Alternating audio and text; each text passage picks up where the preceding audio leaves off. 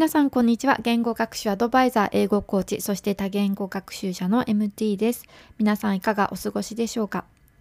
今までのエピソードの概要欄のアンケートでいくつか質問している回があるんですけど、回答してくれた方々ありがとうございました。今後の参考にさせていただきます。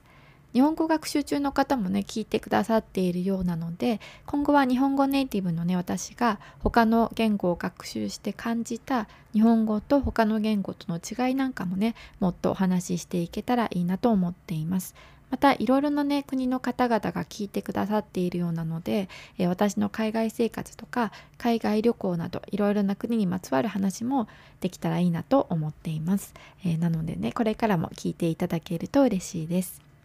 はい、では本題です。私のお友達の中学生の息子さんが実践している英語勉強法が面白いと思ったので、今回はその話をしてみたいと思います。最近、えー、お友達と話している時に、彼女の息子さんの中学校の、えー、英語の授業の話になって、その息子さんは英語の学習にあまり困っていないということだったので、どのように英語を勉強しているのかを聞いたところ、教科書の英文を日本語に訳してから、その日本語をまた英語に訳し直しているということでした。教科書の英文を日本語に訳す生徒は多いと思うんですよね。授業中にやったり、宿題として出されたりしますよね。でもその日本語訳を英語に訳し直すっていうことをしている生徒さんは少ないんじゃないかなと思います。またこの最後に日本語訳を英語に戻すという作業が、英単語やフレーズを覚えるのにとっても役立っているのではないかなと思います。まず英文を注意深く書き写すだけでも単語の練習にもなりますし、文の構造もわかるのでいいですよね。そしてそれから自分の文の理解度を確認するためにも、自分の言葉で日本語や母語に直すのもすごくいいことだと思います。その自分が訳した文を誰かに確認してもらえるとさらにいいですよね。学校の授業では先生が、えー、説明してくれたり、クラスメート同士で確認し合ったりできますよね。ここまでする生徒さんは多いと思います。私もそうでした。英文を書いて、訳を書いて、すっきりしておしまいでした。あとはね、単語を覚えたり、文法の練習問題を解いたりしていましたね。でも私のお友達の息子さんがしているように、訳した日本語をもう一度、英語に訳す練習はしたことがありませんでした。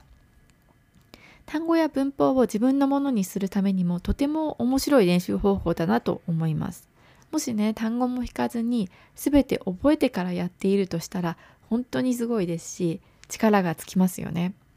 私も今まで言語学習でお手本の文を書き写して、それを訳してみて、単語を覚えて音読練習をしてというようなね、学習方法はたくさんしてきましたけど、自分の訳した日本語をまた自分の目標言語に戻してみるという学習はしたことがなかったので、この方法をぜひね、自分の言語学習で試してみたいなと思いました。うん、とても面白い学習方法ですよね。うん、なのでね、皆さんにもちょっと紹介してみました。ちょっとね、試してみた感想をまた今後の放送でお伝えできればいいなと思っています。あと余談ですが、今も毎日の朝のディクテーションを続けています。毎日にじゅっぷんくらいですかね。短い時間でパパッとやっています。短い時間だからこそ苦に思わずに続けてられているのかなと思います。今は楽しく続けられているし、忘れた単語を思い出すことができているので、まあ、役立っているのかなと思います。少しずつ積み重ねていけたらいいなと思います。はい、皆さんはどうでしょう？ディクテーションを始められましたか？